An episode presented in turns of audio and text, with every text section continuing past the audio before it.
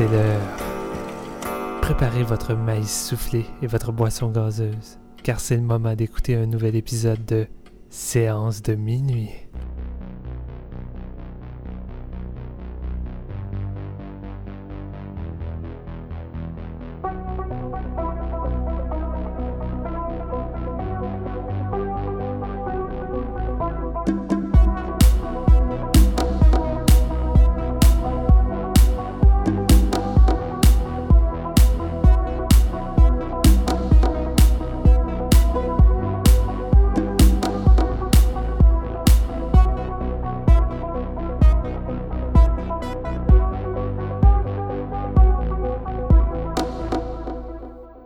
Bonjour tout le monde, bienvenue à Séance de minuit.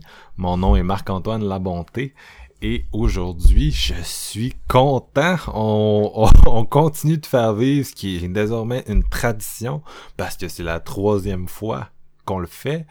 On couvre la programmation de Fantasia. Fuck yeah! euh, Festival Fantasia, bien sûr, qui se tient à Montréal au mois de juillet, du 11 au 1er août. Ça dépend. Il y a des, je sais qu'il y a des gens qui nous écoutent hors du Canada. C'est peut-être pas l'épisode qui vous parle le plus.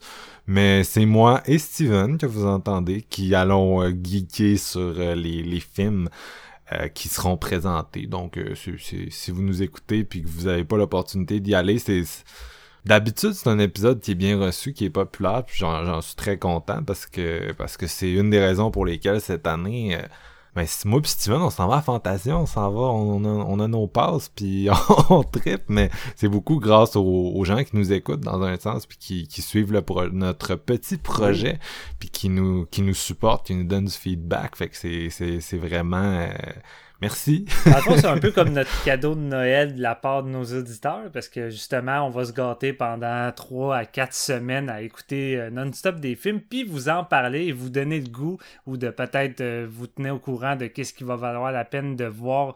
Euh, des fois, l'année prochaine, c'est ça qui est plate, là, les sorties peuvent aller jusqu'à un an, mais des Mhm. fois, ça peut prendre juste quelques mois. Fait que, tu sais, au mois d'octobre, Ouais. vous avez déjà une coupe de, de petits films d'horreur qu'on a eu la chance de voir, surtout sur Shudder maintenant, je veux dire, c'est comme le gros avantage. Ils vont cueillir des fois quelques petites pépites euh, qu'on a vues au Fantasia. Ouais. Fait que euh, c'est vraiment cool. là. Ils ont, ils ont ramassé beaucoup de films qu'on avait vus l'année passée. Shudder, Ouais. là, ça en était presque, presque drôle, là, que presque tous les films d'horreur que j'ai vus à Fantasia se sont retrouvés sur leur service. Mais euh, non, c'est c'est comme tu dis, hein, il y, a des- il y a des films qui sortent euh, un mois après. Puis il y a Nightmare Cinema, qui était le film d'ouverture l'année Oui. passée, que toi t'avais vu Steven. Tu nous en avais parlé dans notre rétrospective. Puis moi je l'ai vu la semaine passée. Il venait juste de sortir euh, en, en vidéo on demand euh, un an plus tard. regrettes-tu de ne pas l'avoir vu durant le festival? Euh, ben, tu sais, c'était même pas un choix. Je-. Je, je ne pouvais pas. J'étais pas présent le jour où ça a été diffusé. Puis oui et non. Euh, non dans le sens que de la façon dont tu m'en as parlé, c'était pas la projection la plus euh, productive. On dirait que les, les échos étaient pas super positifs. Mais moi, je me suis vraiment amusé. Puis je me disais, crime, me semble que c'est un film qui est parfait pour le Fantasia. Grosse vibe creep show. Ça dure deux heures. Plein de réalisateurs vraiment nice. Aucun mauvais segment, selon moi. Tu sais, c'est sûr qu'il y en a qui sont un peu plus moyens. Mais je me suis tout le temps amusé. Ça a passé super vite. Euh, je suis un bon public pour les anthologies, je l'avoue. là. Mais bref, euh, je, je, je me suis bien amusé. Je, c'était cool. C'était cool. Je le recommande. Puis je pense qu'il s'en va sur Shudder en streaming dans ouais, c'est pas probable. Mais tu sais, je pense que les anthologies, euh, surtout en tout cas au Fantasia, c'est tout le temps zigzagueux après les, les opinions. Tu sais, moi, je me rappelle, j'étais sorti de Tales from Halloween, puis dans ma tête, c'est comme, OK, toute la salle a capoté, puis finalement, quand j'en discutais avec les autres, j'étais comme, ouais, finalement, je suis peut-être tout seul à, à avoir trippé dessus, là, mais euh, c'est vrai que ça Ouais. fait souvent ça avec les anthologies. Puis écoute, c'est normal, je veux dire, c'est tellement varié, ça va dans toutes les directions, fait qu'il y en a pour tous les goûts, fait que... Non, c'est clair, c'est un format qui se prête. Je pense que c'est un format que s'il y a des gens qui répondent pas bien, puis il y en a d'autres qui trippent vraiment sur la ce qui, ce qui est à offrir, mais je pense qu'il y a du monde que pour eux une anthologie c'est comme c'est moins bon qu'un un bon vieux long métrage euh, de fiction. Mais bref, Steven, ouais, là, on s'éloigne, là, on mais... est on est déjà en train de vaciller un peu. Mais euh, les, les gens qui nous écoutent depuis longtemps, vous connaissez notre euh, notre euh, bonne vieille formule quand on fait cet épisode-là. On, on commence en se posant la question qui tue. S'il y avait un film que tu pouvais voir à Fantasia, il y a rien d'autre que tu peux voir cette année, un seul que tu peux aller visionner. qu'est-ce que ce serait? Et là, je tiens à dire, c'est une année qui est bizarre à Fantasia et je veux vraiment pas que ça sonne comme si on était négatif. C'est juste que Steven et moi, avant que la, la programmation soit annoncée, on se disait Ah, qu'est-ce qui pourrait être là? Puis on s'amusait, on geekait, on s'écrivait des titres. Il a aucun des titres ou presque qu'on s'est nommé qui est, qui est présent. Puis on, on c'était pas des titres. Euh, c'est sûr il y en a qui tiennent plus du fantasme, mais c'était des trucs qui auraient pu plausiblement pu être là. T'sais, on s'attendait pas à voir Parasite, mettons, de Bong Joon-ho. Euh, on le sait qu'il va être au FNC, là, on le sait. On le sait. Mais. Euh... C'est une drôle d'année. C'est une drôle d'année. Je m'attendais à. Tu on, on s'était hypé tous les deux avec plusieurs titres. Puis, la plupart sont pas là. Puis, je te dirais, c'est une des rares années à Fantasia où que j'ai pratiquement aucun, aucun gros hype euh, dans, dans le lot. Puis quand je dis ça, c'est vraiment pas en mal. C'est plus dans le sens qu'on va vraiment être en mode, en tout cas dans mon cas, en mode découverte. Découverte. Je vais essayer des trucs que j'ai pas tant entendu parler ou que je m'attendais pas à voir là. Fait c'est une bonne chose, je pense. En même temps, des fois, les, les hypes, c'est dangereux. Hein? On a eu l'année passée avec quelques Ben gros oui. titres, puis des fois, on sortait un petit peu déçu de la salle. Tandis que là, ça risque d'être moins fréquent d'être déçu vu qu'on on n'est pas hypé forcément par tous les titres. Là. Puis là, on enregistre. euh, La programmation a été mise en ligne plus tôt aujourd'hui. Euh, la grille horaire, tout est disponible. Les, les, les noms des, des invités. C'est sûr qu'il y a probablement des quelques trucs qui vont se rajouter d'ici la d'ici le, le premier Le août. 2 août, il va y avoir de Mais, quoi. euh, Ça arrive tout le temps. Il, il rajoute une journée avec deux gros titres. L'année passée, il y avait eu Lord of Chaos, là, puis tout le monde capotait. Là. Mhm. Ouais, c'est ça. Fait que ça va peut-être arriver euh, cette année aussi. Puis euh, non, c'est ça. Fait que on dirait que sur le coup, je regardais les titres, puis j'étais comme ok, y a pas tant de trucs euh, que je m'att- tu sais, que pas tant de gros trucs qui me font faire oh my god. Mais plus je me plongeais dans la lecture du fameux programme, puis les gens qui sont des habitués de Fantasia, ils le savent, là, reçoivent l'espèce de brique, euh, l'immense programme d'un festival qui dure trois semaines, puis ils lisent ça, puis c'est vraiment le fun, c'est vraiment une tradition pour eux. Puis plus, plus je lisais ce programme-là, plus je me disais, OK, euh, tu sais, il y a pas grand-chose qui me dit de quoi, mais il y a beaucoup de choses que je veux voir maintenant, beaucoup, beaucoup, beaucoup. fait que c'est vraiment cool. Mais comme tu dit, Steven, on, là, on va être plus être en mode découverte, et c'est pour ça que c'était peut-être un peu plus dur cette année de trouver notre... Tu sais, la- la- l'année passée puis l'année d'avant, on avait répondu à cette question-là, c'est quoi le film? Et on l'avait tout de suite, c'était obvious. Euh, cette année, je sais que toi, c'était pas si obvious. Moi non plus, un en petit peu fait. ambigu. Puis Euh, en, en fait, là, je vais tout de suite le dire, là, mais l'année passée, quand on a fait l'épisode, je pense, c'était intégré, je suis plus certain. Mais tu m'avais conseillé des titres que j'ai évidemment évité parce que des fois, ça la donne que j'évite. J'écoute pas Marc-Antoine. Puis là, j'y vois plusieurs mois plus tard. Puis je suis comme. Ah, c'est un de mes films préférés cette année. Ouais, je t'avais dit d'aller voir Fantasia. Ben, je pense que cette année, je risque de beaucoup t'écouter sur tes suggestions. Ouais, ben, l'année passée, c'était moins pire vu qu'on s'est Ouais. promenés ensemble. C'était cool. C'était plus il y a deux ans, je me souviens, là, que on en riait parce que parce que t'avais rien été voir de ce que je te conseillais. Puis... Mais moi, c'est ma malédiction. Là. Je- Pourtant, cet épisode-là, comme je disais tout à l'heure, il est, il est populaire, il est écouté, mais on dirait que je- je- il est écouté, mais les gens se disent pas Ah, ce gars-là a assez de crédibilité pour que je m'achète un billet pour. euh, non, t'as assez de crédibilité. T'as réussi à faire euh, venir une couple de personnes pour Body de l'année passée. Fait que je suis sûr que cette année, c'est la bonne. là. Tu vas réussir à, à convertir euh, beaucoup d'auditeurs.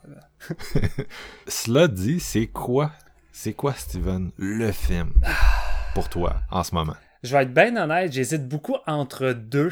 Au début, je, j'en avais juste un. dis les deux. les deux. On va être fou. OK, ben un que je souhaitais vraiment pareil qu'il soit là, puis c'est un des, des rares dans le lot qui, qui finalement il a fait euh, il a fait euh, il s'est intégré dans la grille horaire, c'est le nouveau Larry Fazenden. C'est pas forcément tout le monde qui va capoter sur la présence de son nouveau film qui s'appelle Deprive, euh, mais moi je capote parce que je suis un gros fan de Larry Fazenden, puis je m'attendais peut-être même à ce que Larry soit là, qu'il soit honoré, euh, mais il est pas sur la liste. Fait que écoute, je désespère pas, peut-être qu'il va se pointer. Ça aurait été cool un prix euh, chaque année. euh, Fantasia donne décerne un prix. ouais. Puis là cette année c'est euh, Edward Pressman, un producteur, qui le reçoit.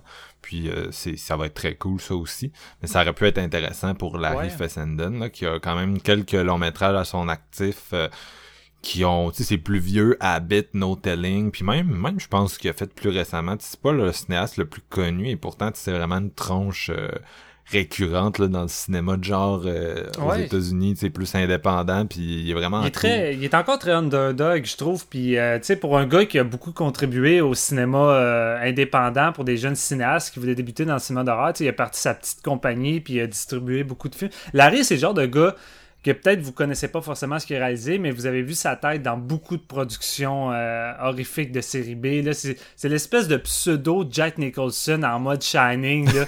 j'ai, j'ai tout le temps trouvé qu'il avait l'air de ça. Euh, mais c'est ça, pour revenir un peu à ça, c'est que euh, le, le gars, il a tout le temps eu une espèce d'obsession pour, euh, pour euh, l'histoire de, de Mary, le, le fameux Frankenstein. Et son premier film, No Telling, était un genre de Frankenstein, mais version animale. Puis c'était un film d'horreur qui baignait beaucoup dans l'horreur écologique, quelque chose que je crois qu'on n'a pas vu forcément, mais on attache souvent l'horreur écologique à, à Monsieur Larry, qui est pas mal pro-nature et fuck les humains qui se font dévorer par les créatures mythiques de la nature, dont le Wendigo, Mhm. justement. Euh, puis Ouais, puis dans Last Winter aussi. Ouais, là, exact. Cette vibe. Last Winter, c'est pas mal de, de thing avec une vibe à la Wendigo.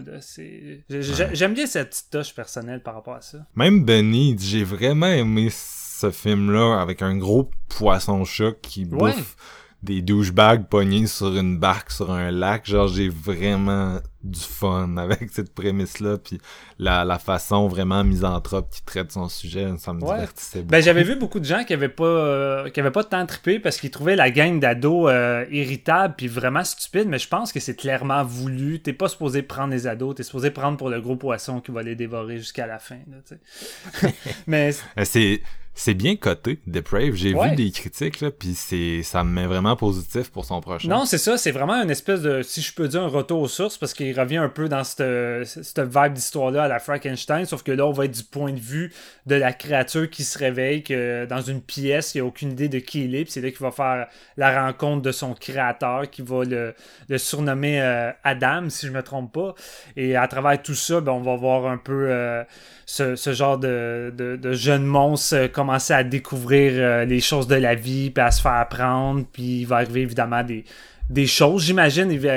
c'est ça qu'il faut se dire. Quand on parle des films ici, on y va en supposition parce que on n'a pas vu les films. Puis des fois, c'est assez vague, puis on n'a pas vu de trailer. Fait que j'y vais pas mal dans ça. Mais c'est ça, c'est pas mal une espèce de Frankenstein moderne euh, du point de vue de la créature. Et euh, ben, ça m'intéresse beaucoup parce que je pense que Larry peut nous sortir de quoi de vraiment intéressant.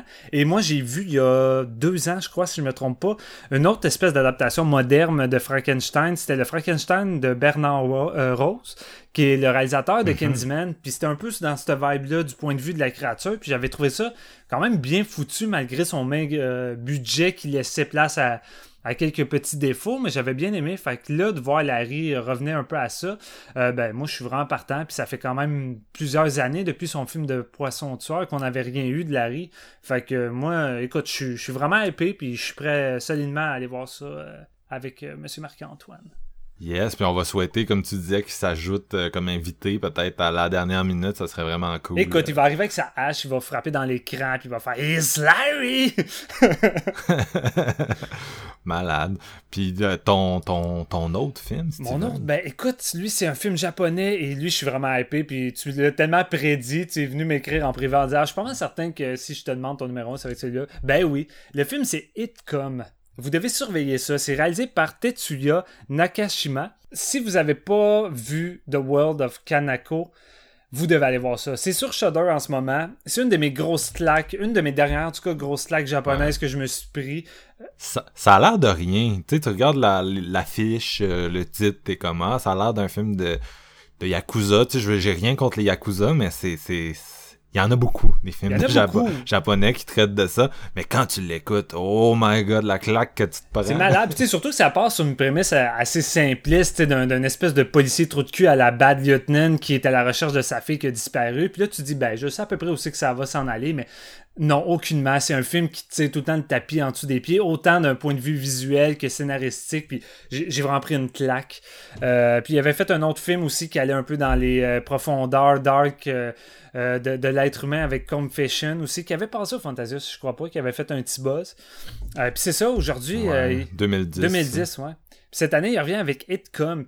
Puis euh, c'est de quoi là qui tombe littéralement dans le surnaturel horreur, chose que je pense qu'il n'avait pas faite euh, auparavant, mais tu sais, c'est un, un, réalisateur qui zigzague beaucoup. Euh, puis c'est ça, tu suis un peu un couple de jeunes mariés que ça fait pas très longtemps qu'ils se sont mariés, puis ils sont sur le bord d'avoir leur premier enfant. Et il y a une espèce de, mystérieux inconnu qui va parler avec un des collègues de travail du marié, puis qui va y parler d'une euh, d'une fille qui s'appelle Shisa. Mais en fait, Shisa, c'est le nom de leur, bébé qui est une jeune fille qui avait déjà en tête de la surnommer. Fait que c'est une chose qui semblait étrange sur le coup. Les parents essaient de pas trop s'en faire avec ça. Mais mystérieusement, plus tard, le fameux ami que, que rencontré l'inconnu va mourir dans des circonstances vraiment étranges.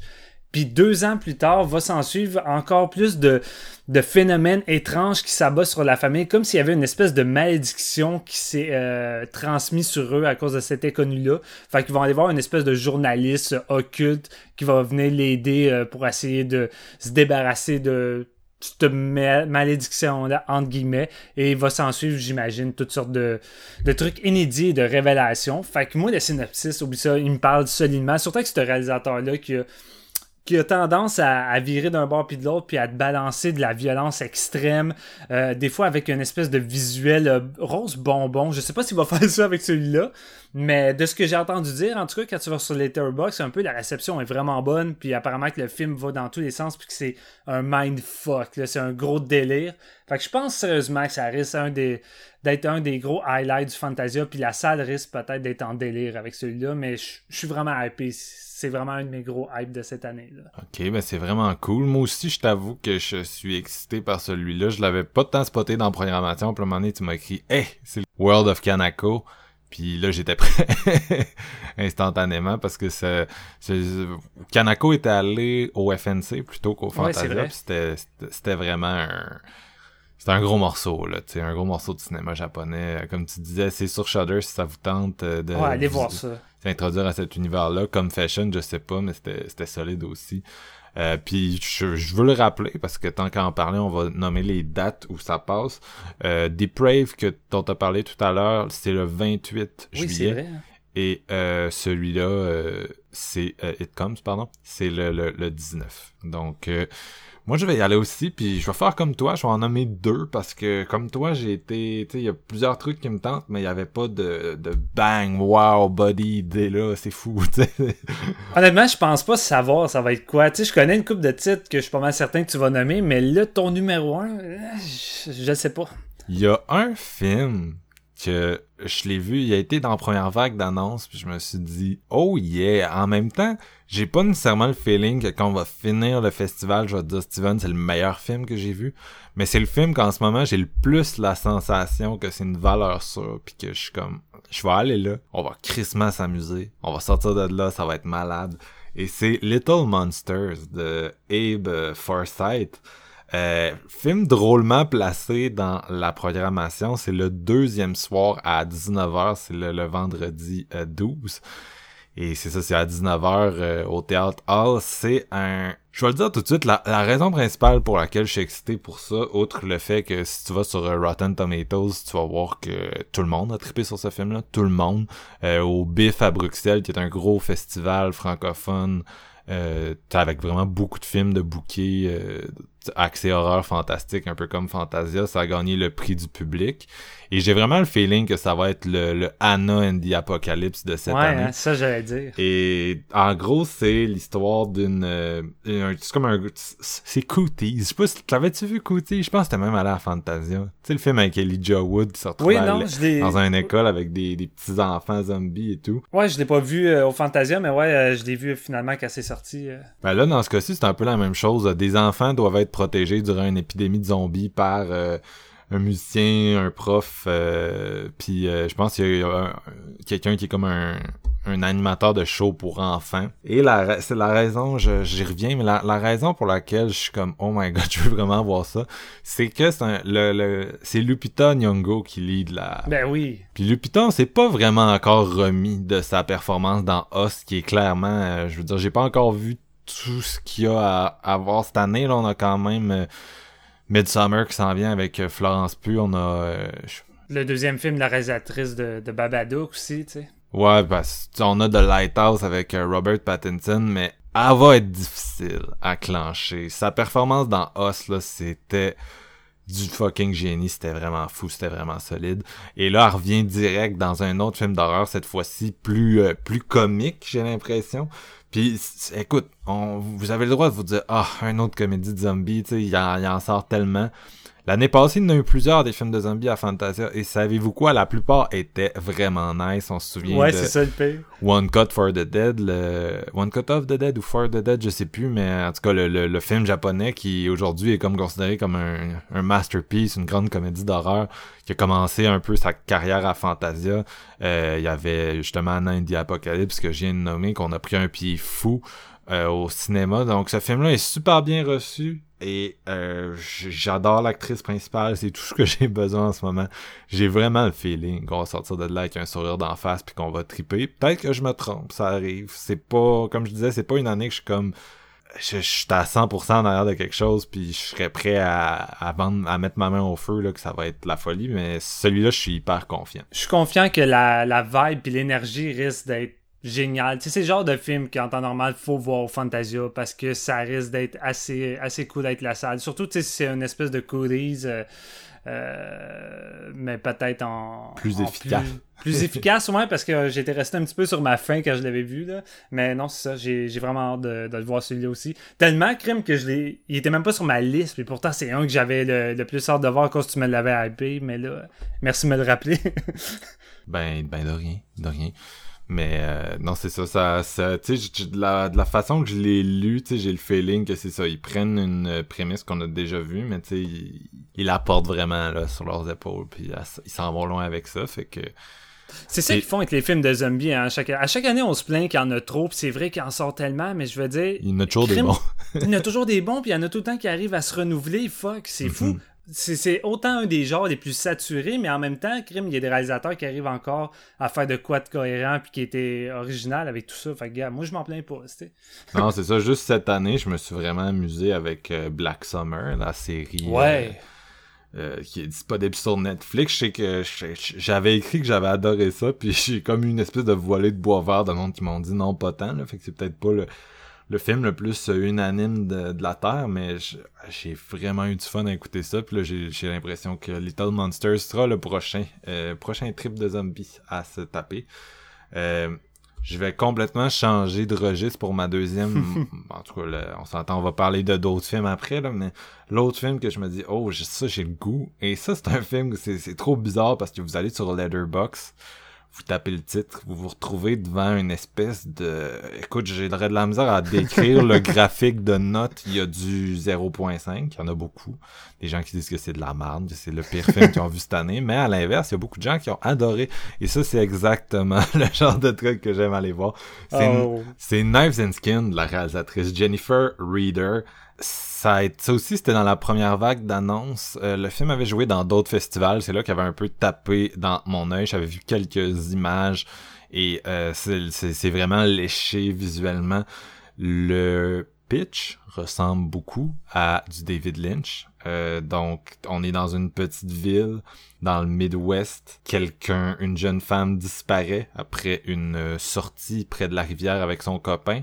Et euh, t'as une espèce de d'enquête qui est menée sur euh, pour la retrouver. Le, apparemment, le, le, le, policier qui la cherche n'est pas très expérimenté. Là, bien sûr, vous vous en doutez. Je, en ce moment, je vous lis un synopsis. Là, je je l'ai pas vu le film. On n'en a pas vu aucun. On fait juste geeker. Mais bref, euh, puis là, son entourage commence à entrer dans une espèce de paranoïa. Euh, certains personnages qui essaient de vivre cette situation-là, puis ça se passe pas bien, puis en tout cas, il y a de l'anxiété, il y a, il y a de, des, des, confrontations. Et c'est ça, c'est un film qui a beaucoup été comparé à, à, à Lynch. Euh, oh. Lynch, c'est un peu galvaudé aujourd'hui. Tout le monde dit c'est Lynchien. C'est un peu facile, hein, ouais, c'est vrai. On dit c'est Lynchien au lieu de c'est surréaliste, on dirait. Mais en même temps, tu sais, avec le pitch à la Twin Peaks, je peux comprendre pourquoi euh, les, on s'en va là. Euh, donc, euh, un film d'ado, un film féministe, un film surréaliste, fantasmatique. je sais pas. Il y a, tu sais, un peu comme Luz l'année passée, qu'on a été voir, finalement, on a vraiment trippé. Tu sais, que je Ah, vous disais, j'en parlais, puis j'étais comme, euh, regarde, Luz, j'ai lu des critiques qui étaient bonnes, euh, j'ai checké un trailer qui m'a vraiment rentré dans la peau, ça a l'air bon, on est allé le voir, on a capoté. Ben, c'est un peu ça, Knives and Skin. Puis d'ailleurs, c'est encore euh, dans la section caméra Lucida. Euh, de, de Ariel Esteban Caillé, c'est vraiment Mm. une, une section cool chaque année, un peu plus euh, hard house, un peu plus euh, peu plus Souvent de wild. qualité. C'est très rare qu'on ait déçu pareil en sortant de ces, ces films. C'est ça. Euh, fait que je te dirais que celui-là, dans sa section cette année, c'est vraiment celui qui m'a qui m'a frappé. En même temps, écoute, comme je disais tout à l'heure, il y a des gens qui ont détesté. Ça a vraiment pas l'air d'une valeur sûre. Mais c'est cette année-là à Fantasia. On l'a dit, c'est l'année des découvertes. Puis ça, c'est une année de... C'est un film que j'ai vraiment le goût d'aller explorer. Là. Ouais. Sinon, Steven, il y a... Tu sais, c'est ça, c'est une année, écoute, c'est étrange. un film que j'ai qui est comme euh, un peu plus high profile que j'ai spoté, puis je pense que toi aussi, il te tente. Hmm. Ready or Not. Euh, film- Oui. Ça vient juste de, de, de, de- d'apparaître sur notre radar, juste avant qu'ils annoncent que ça allait être à Fantasia. Ils ont sorti une bande-annonce euh, la, la semaine passée. C'est un film de studio. Ça sort au mois d'août, réalisé par les gars qui avaient fait Devil's Due, qui était pas très bon, mais euh, plus connu sous le nom du collectif Radio Silence. Ils ont fait des courts-métrages, puis en ont fait VHS 1, hein, c'est eux, ça. c'est ça, VHS1, le- le- l'espèce de short euh, vraiment iconique avec les gars qui se prennent dans la maison hantée, les mains qui sortent des murs et tout, c'était vraiment réaliste là, pour un short fait sur un petit budget. Euh, le monde avait trippé, ils se sont retrouvés à faire Devil's Due, ça a comme semi-marché. Là, il arrive avec une espèce de pitch qui nous rappelle un peu de Purge. un- Ça a l'air trippant, c'est une, une femme qui se marie avec un gars, puis finalement, on se retrouve dans, en tout cas, de ce que j'en comprends dans la bande-annonce, une espèce de rite d'initiation où est chassée puis ça a l'air de virer un peu en mode Your Next, là, avec Ouais. euh, la mariée, euh, ou Rec 3, avec la mariée qui s'y pointe la hache, la chainsaw, euh, l'arbalète, euh, n'importe quelle arme blanche, et euh, ça se gâte, il y a euh, Andy McDowell, c'est ça son nom? Hey man, là, je suis confus. Euh, Ouais, Andy McDowell est dedans. Ouais. Samara Waving aussi. Groundhog Day, ouais. Samara Weaving dans le rôle principal, puis ça a l'air... tu sais, c'est comme le slasher de luxe là, du, du festival. J'ai le goût, je suis intrigué.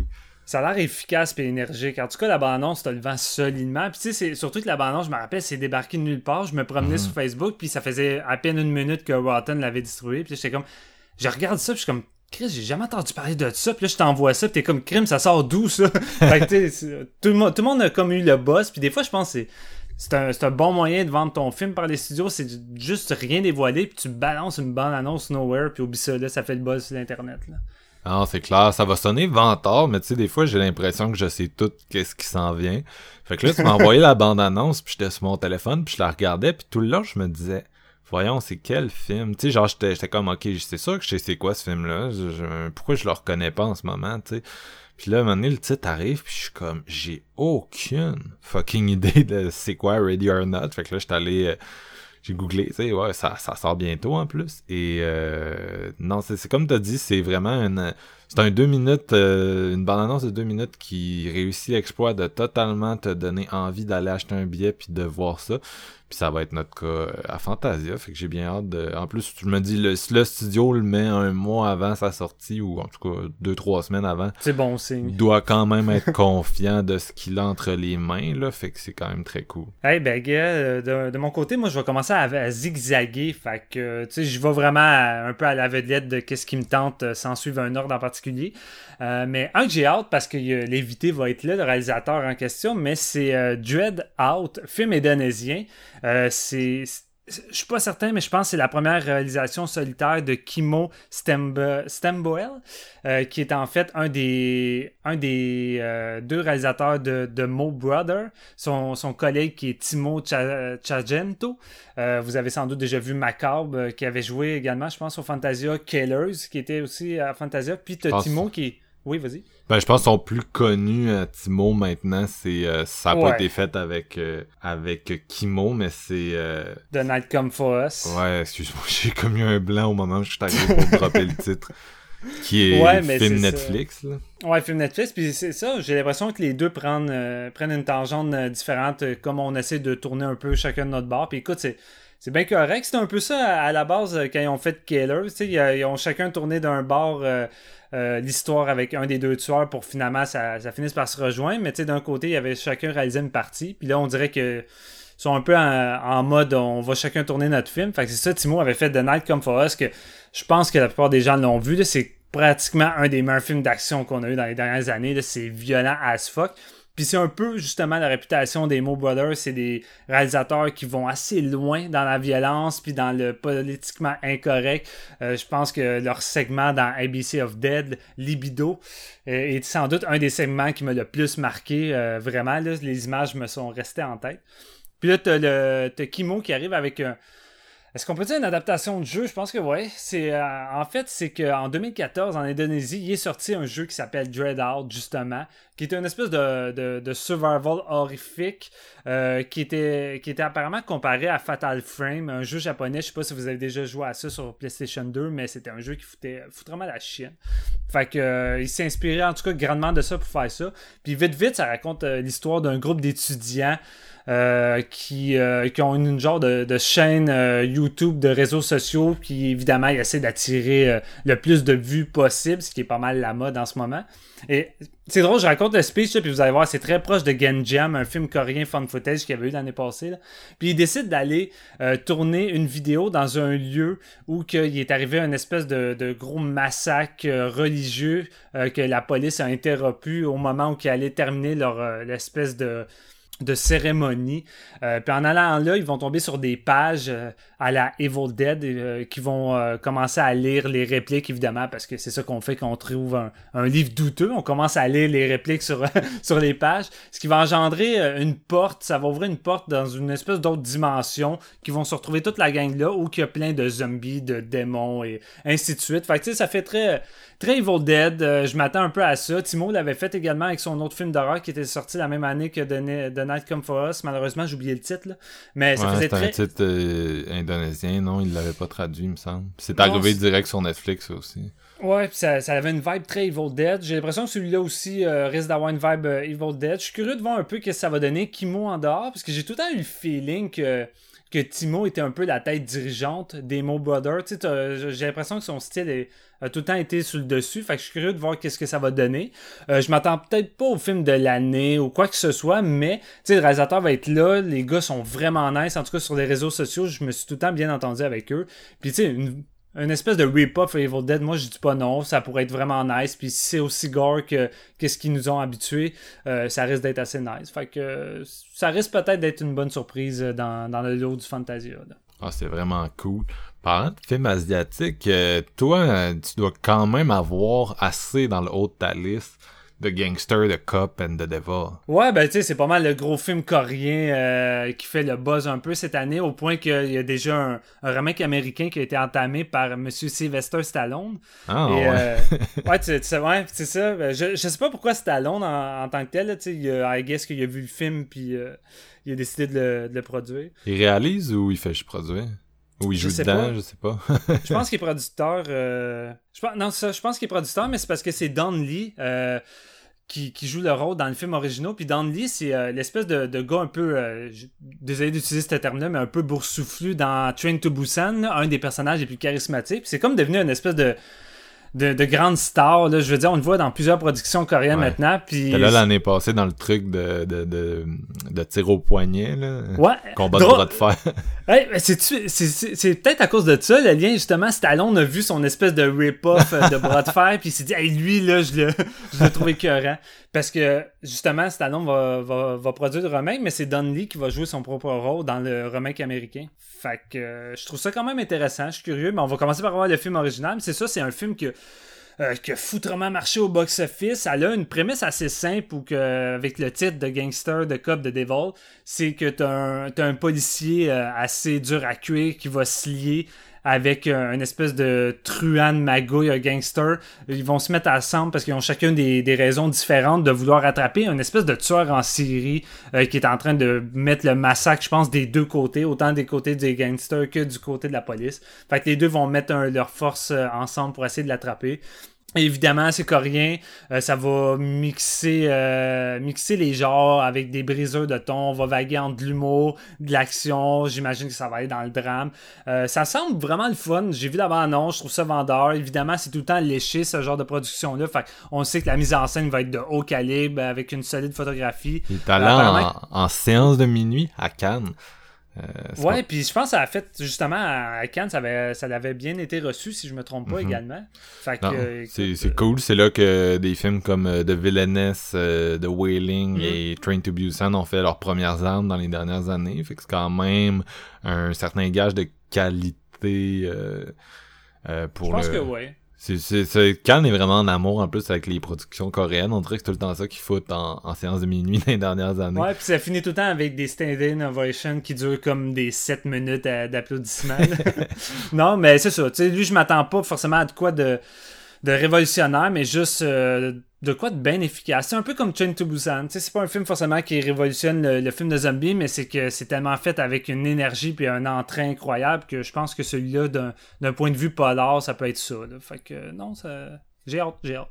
Une des, des méga productions coréennes dans ce type-là qui m'interpelle pour une raison que je m'explique pas trop, c'est euh, euh, Extreme Job, un, une comédie, I guess, coréenne, dans laquelle euh, un groupe de policiers un peu gauche, comme on est habitué dans les productions coréennes, euh, dans le fond, ils font de la, de la, de la surveillance, puis euh, des, des, opérations undercover, mais sont vraiment en poche. Et à un moment donné, euh, une de leurs opérations undercover implique qu'ils se partent un restaurant de poulet frit. Et contrairement à leur job de policier, le poulet frit, ça marche pour eux. Ils sont extrêmement populaires. Ils deviennent des stars du poulet frit. Et bref, il y a cette espèce d'ambiguïté-là qui s'installe. Euh, ça a l'air du pur cinéma coréen. Les critiques sont bonnes. Chantal, ta copine, m'en parlait tout à l'heure, puis elle, me le vendait vraiment. Elle disait que ça a été super populaire en Corée. Ça a vraiment été bien reçu. Fait que, en termes de comédie populaire, ça, va peut-être être un des gros trips de l'année. Euh. Ouais, sérieux, je suis vraiment vendu, l'idée de, de, de, voir ça. Je pense que j'avais vu une bande-annonce il y a super longtemps que ça avait été annoncé, puis quand tu me parles des policiers qui veulent devenir comme partir un truc de poulet, il y a des images qui me reviennent en tête, mais non, ça, risque d'être vraiment le fun, ça me tente ça avec. Puis parlant encore de films coréens, il y en a un, autre qui m'a un petit peu titillé dans l'œil. Je sais pas si tu avais remarqué dans la programmation, un certain No Mercy. Euh, gros film d'action, euh, plus plus traditionnel, je dirais, là, dans mode vengeance, parce qu'on se cachera pas, les Coréens, c'est un peu leur spécialité, les films de vengeance. Et euh, celui-là est assez, euh, assez simpliste, mais d'un point de vue féminin, je trouve ça l'air nice. Dans le fond, on suit le, personnage euh, de In-A, qui vient tout juste de sortir de, de prison pour une raison X. puis elle va aller s'occuper de sa, de sa petite sœur qui a une certaine déficience, fait qu'elle peut pas vraiment se débrouiller tout seul. Fait qu'elle va passer du temps avec elle, essayer de, renouer les liens si on veut. Et euh, une bonne journée, sa sœur va juste disparaître. Euh, tout bonnement. Fait qu'elle va tenter d'essayer de, la retrouver et euh, au fil de son enquête, elle va voir que c'est relié un peu à des camarades de classe qui la maltraitaient, puis ça va s'étaler sur des espèces d'escrocs. Fait que on sait à peu près dans quelle direction ça va s'en aller. La seule différence, c'est que l'héroïne principale va se mettre en mode euh, in your face, elle va kicker des culs, elle va torturer les ennemis, elle va être aussi pire, elle va le, elle va juste tout simplement devenir un monstre plus infâme que les, personnes eux-mêmes qui ont, qui kidnappé sa sœur. Fait tu sais, ça s'enligne vers de quoi d'assez intense. Euh, comme je dis, c'est rien de forcément révolutionnaire, mais de ce que j'ai lu un peu, euh, ça semble somme toute assez efficace. Puis c'est un film qui semble aller loin dans la violence avec une espèce de vibe un peu euh, à la greenhouse. Là. Fait que je pense que ceux qui sont un petit peu allergiques, euh, je, je, sais pas s'il y a du rape là, mais en tout cas ceux qui sont allergiques à la à la violence extrême ou peut-être la violence sexuelle, je sais pas trop dans quelle direction ça va aller, mais euh, peut-être s'abstenir, mais pour les amateurs un peu de, de, gros trailers vengeance hardcore, ça pourrait peut-être être un des, des plus intéressants cette année. Ok, quand même. Euh, non, c'est ça, c'est une année d'action que je me grattais un peu la tête. Euh, les trucs me disaient pas grand-chose. Je te dirais les deux qui, qui m'ont le plus que j'ai instantanément su c'était quoi, c'est Shadow de Jang Yimou ainsi que le, le nouveau euh, Ip Man. C'est comme ça qu'on dit Ip Man? Ouais, ben les, les gens font... Ben je veux pas dire les gens font souvent cette erreur-là, mais c'est parce que le titre du film c'est Master Z, Hitman Legacy. Fait qu'il y en a qui pensent que c'est peut-être même le quatrième Hitman, mais non, c'est un spin-off avec un des personnages du troisième euh, Hitman. Euh, dans le fond, c'est le l'autre personnage que Denis Yen doit affronter durant le combat final, l'autre qui veut ouvrir une école pour faire vivre en même temps son enfant. Fait tu sais, je trouvais que c'était un des personnages les plus intéressants de Hitman 3, même que je trouvais plus intéressant qu'Hitman. Euh, fait tu sais, l'idée de voir un spin-off avec lui, ça me déplaît pas tant. Ça peut être intéressant, quoique je veux dire, depuis le premier Hitman, euh, je sais pas si tu as vu ça passer, Marc-Antoine, mais c'est devenu, euh, ce nom-là, c'est devenu une machine à cash. Oh, ouais. t'as, eu des téléséries, t'as eu des, un paquet de spin-off, t'as eu d'autres films de Hitman avec d'autres acteurs dans le rôle titre. c'est assez intense, fait que j'ai, j'ai fini par devenir saturé, puis même Donnie Yen avait dit à l'époque qu'il allait attendre un bon moment avant de faire une suite parce que lui-même, il trouvait que c'était trop rapproché puis que les gens allaient être saturés. Mais non, c'est ça. Euh, c'est, c'est Yu Humping en plus qui, qui le réalise, puis c'est un des célèbres chorégraphes qui a fait entre autres euh, pour les plus connus dans les films américains de Matrix, Kill Bill, euh, dans ces films asiatiques, Fist of Legion ou Tai Chi Meister, des, des classiques, je pense, qui ont joué justement à, Fantasia dans leur début. Fait que le fait de voir Yu Ping revenir à la réalisation, ça faisait un, un bout depuis. Son dernier, c'était True Legend, il y a une couple d'années également à Fantasia. Fait que je veux dire, c'est une team gagnante, c'est un personnage qui me semble intéressant. On suit un peu euh, justement ce personnage-là qui abandonne l'idée d'ouvrir euh, une école de Kung Fu après s'avoir fait euh, battu par Donnie Yen. Fait qu'il va devenir un simple serveur, mais il va s'entraîner dans des espèces de magouilles en voulant aider des gens qui se faisaient qui se faisaient abattre par des escrocs du coin. Fait qu'à cause qu'il va s'en mêler, ben toute la toute la, la, fripouille va se retrouver sur son dos, puis ça va entraîner avec une espèce de grosse guerre. Fait que, euh, encore une fois, tu sais, c'est le genre de film qu'on va voir en gros pour les, les fights, mais je trouve que l'esthétique euh, années 50, 40 euh, a l'air peaufiné avec une belle photographie, beau casting. Entre autres, il va se battre contre un, un Dave Bautista, euh, Tony Jaa qui va avoir sans doute un petit rôle aussi, mais ça risque d'être intéressant. Puis quand tu vas sur Rotten, le film a quand même un assez bon pourcentage, puis apparemment que les amateurs d'action euh, sont somme toute satisfaits. Fait que ben, si c'est ça, c'est ça l'affaire, c'est que ce film-là a déjà été présenté au forum, ainsi que Shadow que je viens de nommer, euh, que mm-hmm. t'as vu même, tu t'es déplacé pour aller le voir au forum, donc euh, ces deux films-là qui ont l'air quand même solides, euh, il y a déjà une partie du public là, qui a été, qui a été euh, perdu. Disons, le, le, le, public le plus cible s'est déjà déplacé pour le voir, en tout cas ceux qui sont dans la région de, de Fantasia. Ouais, exact. Fait tu si vous êtes vraiment un amateur de, de, de, films de Kung Fu, je suis pas mal certain que Master Z, c'est pas mal le, le meilleur qu'on va avoir cette année au Fantasia. Puis pour Shadow, euh, pour avoir eu la chance de le voir au cinéma parce que je voulais pas le manquer. Puis j'étais pas 100% certain qu'elle allait être au Fantasia, là, mais je voulais pas prendre de chance. Ne ratez pas ça. Si vous êtes fan de Yan Yimou, euh, célébrateur pour Ewo ou House of Flying Tiger, puis malheureusement son dernier film qui était un film américain pas j'ai pas trouvé tant que c'était un avis, j'ai trouvé ça divertissant de Great Wall avec Matt Damon, une espèce de film de créature. C'est pas très bon, mais oh. Oui, je sais, je sais. J'ai quand même été indulgent, je m'attendais à rien, puis je l'ai écouté sur euh, super écran, Marc. Fait tu sais, j'ai pas payé. Pour un cinéaste qui a fait, qui a créé sa, sa marque par des visuels léchés, magnifiques, là, tu sais, d'arriver avec un espèce de sous-produit de, de CGI hyper ouais. douteux. Mais on reconnaît sa touche, tu son côté coloré est très présent, mais tu sais, le scénario vole pas haut, Matt Damon au milieu des Asiatiques, ça vole pas haut non plus, mais écoute, ça, ça a passé le temps, mais là, je veux dire, avec Shadow, c'est un retour aux sources, là. Il revient avec une espèce d'intrigue euh, de, de, de, guerre de dynastie euh, à la shakespearienne où qui va s'entremêler des amours, des, des trahisons et tout ça dans un visuel qui se démarre de ce qui est fait habituellement. Tu sais, c'est un réalisateur qui est très coloré, si vous vous souvenez euh, de Hero ou House of Flying Tiger, là, c'est des, couleurs pétantes, des rouges euh, ou des mauves flamboyants, tandis qu'ici, c'est très gris, il mouille constamment, puis Marc-Antoine sait que moi, une de mes atmosphères préférées dans les films, c'est quand il mouille constamment, j'en avais parlé avec Bye Boss l'année passée, mais dans celui-là, c'est ça, il y a tout le temps un ton gris, euh, il y a tout le temps un côté sombre qui s'en dégage, puis le seul aspect coloré qui s'en dégage, c'est les lignes de sang que laisse les ennemis après avoir reçu un coup de lame dans leur gorge. Euh, honnêtement, j'ai vraiment trippé. C'est un film, je pense, qui trouve euh, un bon équilibre entre un bon scénario, un bon casting, quelques scènes d'action qui sont vraiment mémorables. C'est pas action-pack, mais quand il y en a, euh, c'est de haut calibre. La fameuse séquence d'attaque avec des parapluies en lame est sans doute une des meilleures séquences d'action que j'ai vues cette année. Fait qu'honnêtement, je vous le recommande fortement.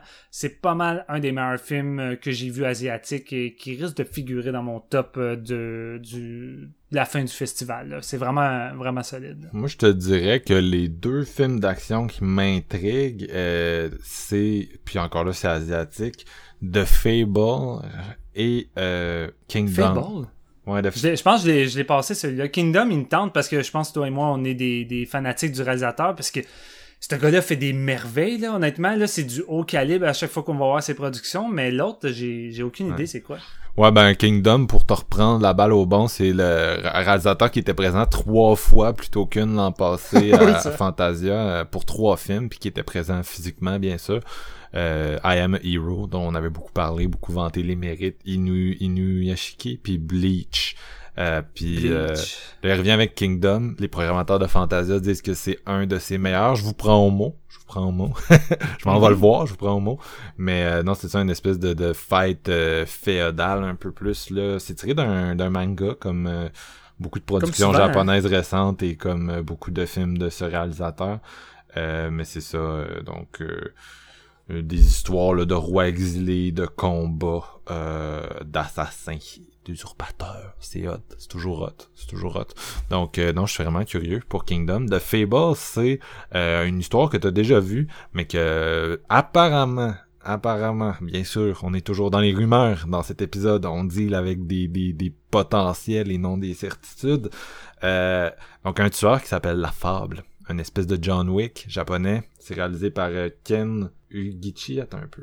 Écoute, tu viens de me dire John Wick japonais. tu m'as eu Marc-Antoine, t'as pas besoin d'en dire plus. Puis Marc-Antoine qui est intéressé par un non mais attends attends écoute-moi pseudo John Wick écoute-moi Ken le réalisateur c'est Ken Uguchi Eguchi pardon euh, donc euh, bien sûr t'as l'espèce d'assassin la fable tue tout le monde vraiment hot euh, vraiment badass impossible à, à tuer et euh, à un moment donné il se passe un truc la fable est comme споты.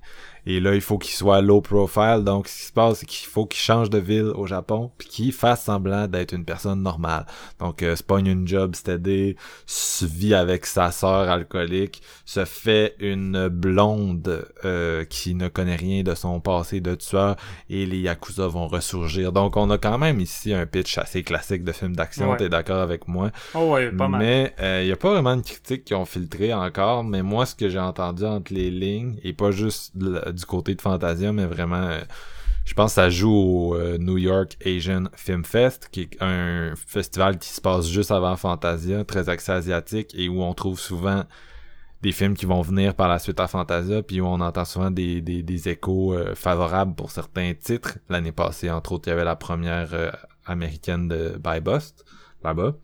Et c'est ça, j'ai entendu que The Fable, c'était un des films pour lesquels il y avait beaucoup d'espoir, puis que ça ça allait euh, ça allait rocker là que ça allait être peut-être un des gros coups de ce festival là donc euh, on surveille euh, les critiques bien sûr parce que nous on va l'avoir seulement avant la fin du festival je pense que c'est l'avant-dernière journée le 31 juillet si je me je vais vérifier c'est peut-être un de nos favoris qui va se pointer le bout du nez à la fin du festival, ça serait nice. Qui sait? Et ça joue juste avant The Lodge, un autre film que j'avais le goût d'aborder avec toi parce que c'est le deuxième long métrage yes! Des réalisateurs de, de Good Night, Mommy. Qui, avait aussi, qui était aussi venu à Fantasia, donc... Euh, ouais, j'avais été. C'était, c'était vraiment nice. J'avais pris une belle claque à l'époque. Véronica Franz et euh, Séverine Fiala, qui sont euh, deux cinéastes autrichiens.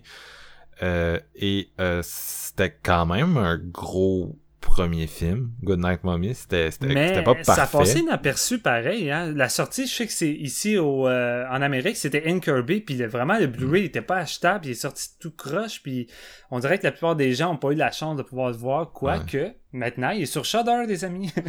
ouais, ben c'était sous-titré déjà là, plus difficile à distribuer, puis ça reste un film d'horreur très art house, il peut-être peut-être plus pour le crowd qui tripe sur des trucs comme euh, The Witch de Babadook, tu sais, c'est c'est Puis euh, avec leur deuxième film, The Lodge, ils se sont, ils ont quand même mis des chances de leur côté parce que c'est un, un cast américain cette fois-ci. Le film a été tourné au Québec, si je me trompe pas. Euh, donc, Nice. donc t'as quand même un, un crew euh, local et euh, t'as Riley Cook qui est dans le rôle principal. T'as Richard Armitage. T'as une de mes favorites, Alicia Silverstone, qui fait Ah un, ouais. un comeback timide euh, dernièrement. On l'a vu entre autres dans Killing of a Secret Deer. Euh, puis, puis c'est ça, c'est euh, l'histoire de, de une femme, son fiancé euh, et les deux enfants de son fiancé qui se retrouvent dans une espèce de cabane au fond des bois. Ça a l'air crissement pressant. Le, le trailer est sorti depuis un bout au Canada. Ouais. Ben, en Amérique du Nord, c'est distribué par Neon. Euh, en gros, c'est peut-être votre seule chance de le voir au Québec sur un grand, un grand écran avec, euh, avec Fantasia, là, parce que Neon, c'est pas tout le temps les, des, des fois, des fois oui, là, mais c'est pas tout le temps la grosse distribution. Ça dépend des, des shots. Mais ça a l'air, ça a l'air crissement inquiétant, ça a l'air pesant. Je te dirais que la seule chose qui m'inquiète, c'est que j'ai lu des critiques qui allaient un peu dans tous les sens. Je sais pas exactement où notre avis va tomber. Mais, euh, mais moi, c'est mon style de film, man. T'sais, du monde enfermé dans une cabane, c'est l'hiver, paranoïa.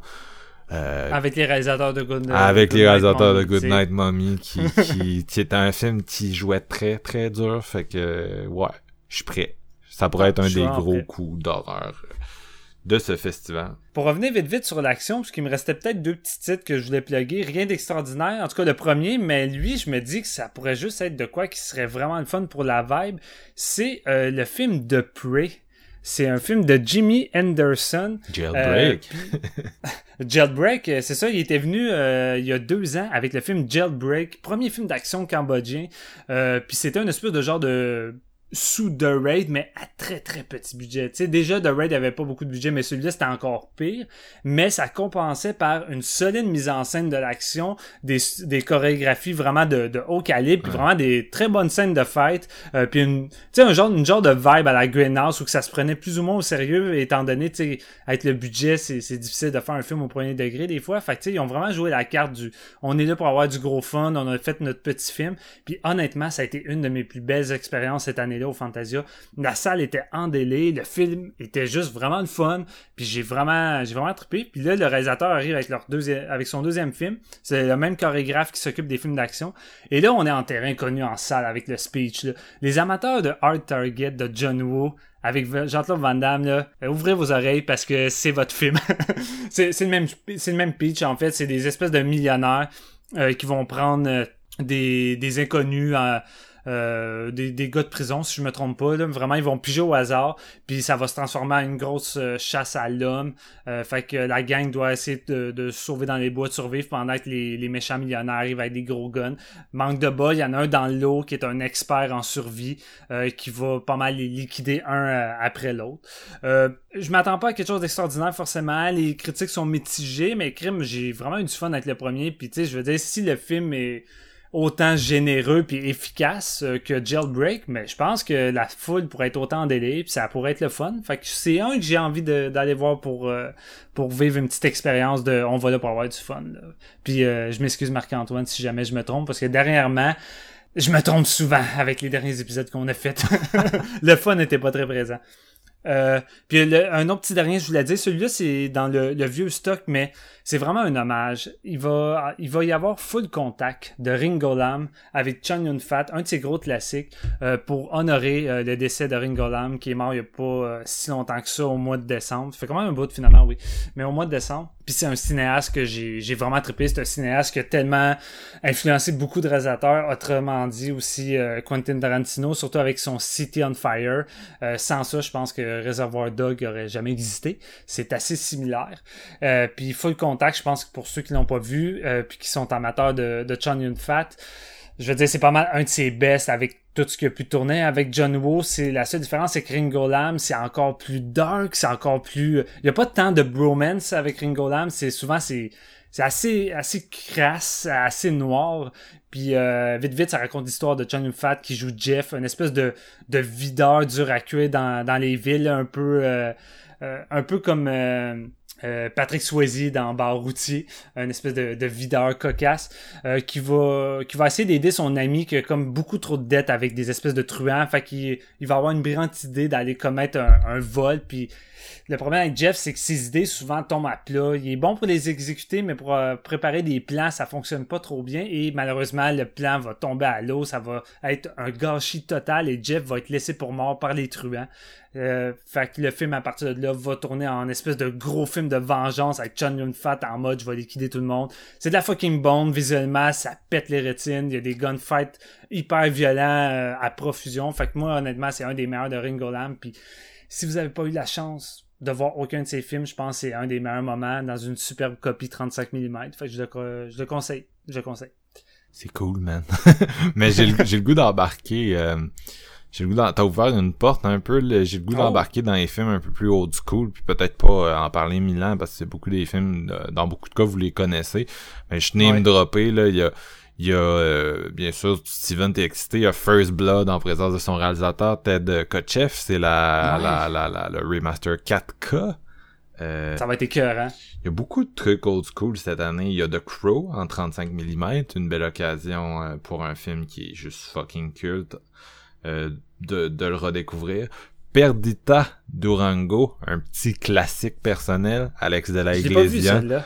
Avec euh, ça coûte c'est sorti à la fin des années 90, c'est un de ses meilleurs.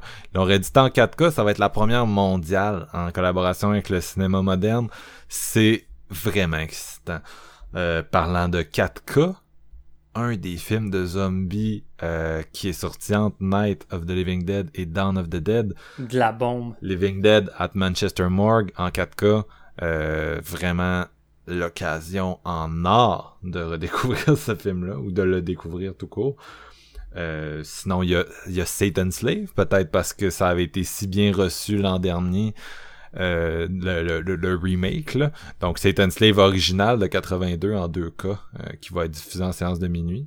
Fantôme. Bien sûr. Phantom of Paradise au cinéma impérial, rien de moins, qui a été booké pour l'occasion en présence de nul autre que Paul Williams, bien sûr, euh, le, producteur euh, est là pour recevoir un prix pour sa carrière, mais euh, Paul Williams, qui joue dans le film, va être présent aussi. Il y a même un documentaire qui va être projeté pour l'occasion, Phantom of Winnipeg, qui explore la relation des, fans du Manitoba. Une relation toute spéciale avec ce film, qui qui ont vraiment qui l'ont fait vivre beaucoup plus que le reste du monde et c'est quand même très cool. Mais euh, non, vraiment l'occasion de voir Phantom euh, dans, dans des conditions absolument cool avec euh, des gens qui ont participé à le faire. C'est vraiment, vraiment le fun. Puis non, il y en a beaucoup cette année, man. Euh, Boxer's Omen, tu l'as-tu déjà vu ça? Probablement? Euh, il y a longtemps, je me rappelle peu. C'est pour ça que quand je l'ai vu dans le lot, ça me tentait pratiquement d'aller le, d'aller le redécouvrir sur le grand écran. C'est cool. Il y a même la, la suite euh, oubliée de Rosemary's Baby qui va être projetée. Oui. Euh, ce qui est quand même cool. Euh, apparemment, c'est moi je l'ai jamais vu là. Apparemment, c'est quand même intéressant. Le scénario est un mess, la réalisation est bien. Moi, c'est le genre de truc que, que j'aime vraiment ça aller découvrir. Puis euh, là, je suis curieux. Puis je sais pas, j'en oublie-tu en ce moment? Il y a un autre film de Ted Kotcheff aussi qui est projeté. ouais, mais ça. Euh, non, Il c'est y, en a, il y en a vraiment plusieurs cette année. euh, c'est ça qui est vraiment cool. Ils ont vraiment varié dans tous les domaines. Le film allemand Decoder aussi, qui est un film de 84, ça me dit fuck all, ça doit être Vinegar Syndrome qui ressort ça aussi. Mais euh, je suis curieux, Steven, je suis curieux, je suis curieux, j'ai jamais été aussi curieux qu'aujourd'hui. Ben, c'est vraiment l'année. Tu l'as dit, c'est l'année de la curiosité. Puis c'est pour ça que j'ai envie de tester tes limites dans ta curiosité, Marc-Antoine. Je sais pas si tu me vois venir. Non, mais, Mais- je t'écoute. Ce que j'aime le plus avec Marc-Antoine, je sais pas si on en parle souvent à la séance, c'est que j'aime ça, pousser Marc-Antoine dans ses limites des, des films douteux ou des fois qu'il sait d'avance que ça sera pas génial ou que c'est tout simplement pas le genre de film que Marc-Antoine irait voir tout seul. Et c'est pour ça que de temps en temps, un petit Puppet Master Little Reach, comme Ah, l'année passée. là, t'es où, là? Ouais. C'est c'est le genre de truc, des fois, que je. Tout ça, ça me tenterait pas non plus, mais dans un contexte Fantasia, ça me tente. Puis en plus, Marc-Antoine à côté de moi, je vais pouvoir voir ses réactions puis en discuter après avec. Je parle évidemment du nouveau volet de Critters Attack qui va être. euh, je pense que c'est une première mondiale, celui-là, je suis pas certain. Mais euh, écoute, je m'attends à rien, Marc. Mais c'est un peu comme Leprechaun Return. Tu sais, je m'attends à rien, mais pourrait peut-être avoir du fun avec ça. Tu sais, c'est le genre de film qui laisse place à peut-être du gros délai dans la salle. Puis ce qui fait en sorte que je suis peut-être un petit peu plus confiant, c'est que j'ai testé la série qui est sortie sur, euh, sur Shudder. Euh, puis je dis série, là, mais c'est des épisodes à peine de 5 à 9 minutes. En tout, en a 10. Enfin, dans le fond, c'est comme si, si c'était un épisode pilote d'une série qui a été coupé sur 10 sur 10 épisodes. C'est inutile, ça, ça fait aucun sens. J'ai détesté ça. C'était vraiment Critters en, mode en mode euh, Sharknado. J'ai trouvé ça vraiment pourri. Mais celui-là, ça a l'air d'être un film un peu... Euh, on revient un peu au sort du premier film où que c'est des météorites, les créateurs qui vont tomber sur la Terre, puis une petite famille va euh, devoir faire face à ça, puis le restant de la population. Puis le film garde une certaine une certaine cohérence entre son horreur et son humour, en tout cas de ce que j'ai vu de l'avant-annonce. Fait que je me dis, ah, ça a l'air un peu plus fun et plus compétent en guillemets que la série de Shudder puis euh, écoute euh, je dis pas non crime pour aller voir ça puis avec Marc-Antoine en plus euh, ça pourrait peut-être être une de mes plus belles représentations du Fantasia cette année si j'entends juste Marc-Antoine dire des tabarnak ou soupirer écoute je vais être un petit peu plus pessimiste que l'année passée quand oh. on était comme oh, c'est Craig Zaller c'est Fabio Frizzi ça va être malade. Un petit peu plus un petit peu plus pessimiste malheureusement. Mais euh, non c'est ça. Écoute Mike Mendes qui monte euh, Bobby Miller qui réalise Scott Lobdell ça pourrait être cool c'est quand même un bon petit un bon petit euh, bonne petite gang man. Je vais peut-être y aller avec toi je vais peut-être aussi te faire un petit tata puis aller de l'autre côté de la rue. On verra on verra ça là. Ah ça serait chien ça. Puis hey, un autre qu'on n'a pas discuté mais je pense c'est un des films qui va aussi peut-être faire jaser autant bien ou en mal mais Écoute, toi puis moi, on aime ça quand même euh, encourager euh, vigoureusement le cinéma d'horreur québécois parce qu'il y en a pas beaucoup, hein. Euh, je veux dire, te payer pour le scaphandrier, puis te payer pour les affamés, ce qui était plus fun. cette année, on va avoir Aqua Slash, slasher d'horreur québécois réalisé par Renaud Gauthier. Oui, réalisateur de Discopathe. Ouais, ce discopathe qui a joué au Fantasia, je l'ai vu là. Méchant, évidemment, la, l'énergie, la vibe, c'était malade. C'est mhm. l'équivalent un peu d'un Turbo Kid. Là. Ouais. Quand un Québécois lance un film à Fantasia, il y a toujours un. sais les gens sont là pour le backer, puis pour le meilleur, pour le pire, mais tu sais, mm. c'est, écoute, c'est quand même une belle réception, c'est une belle occasion. Le, la communauté sort pour supporter euh, ses, ses, ses, représentants dans un sens là, tu sais c'est beau à voir. Puis tu sais, Discopate, sans avoir eu un, coup de cœur, j'ai trouvé que c'était un film relativement compétent avec des qualités, puis j'ai quand même eu du fun. Puis là, il se met en mode slasher dans un parc aquatique. Le speech est vendeur, je veux dire, ça, me rappelle un film. Ça pourrait être cool, ça me rappelle un film, un film allemand qui s'appelait De Oui. Ça se déroulait dans un, un genre de parc aquatique, mais intérieur avec un tueur. Euh, c'est comme s'il avait fait un film complet avec la scène la plus iconique de, de Pool, c'est-à-dire, ouais. euh, pour ceux qui l'ont vu, là, à un moment donné, un, un, le tueur rentre une machette dans un, tu sais, un peu euh, comme au village vacances dans le quartier, une glissade d'eau que tu, tu, tu, files dans une espèce de tube fermé, un cylindre fermé, puis il rentre une machette là-dedans, bien sûr, le, personnage arrive euh, jambe première, puis se tranche en deux. Puis euh, c'est comme c'est comme ça le, le, que j'ai vu dans Aquaslash. En tout cas tu sais le gars il met des lames de rasoir partout là-dedans.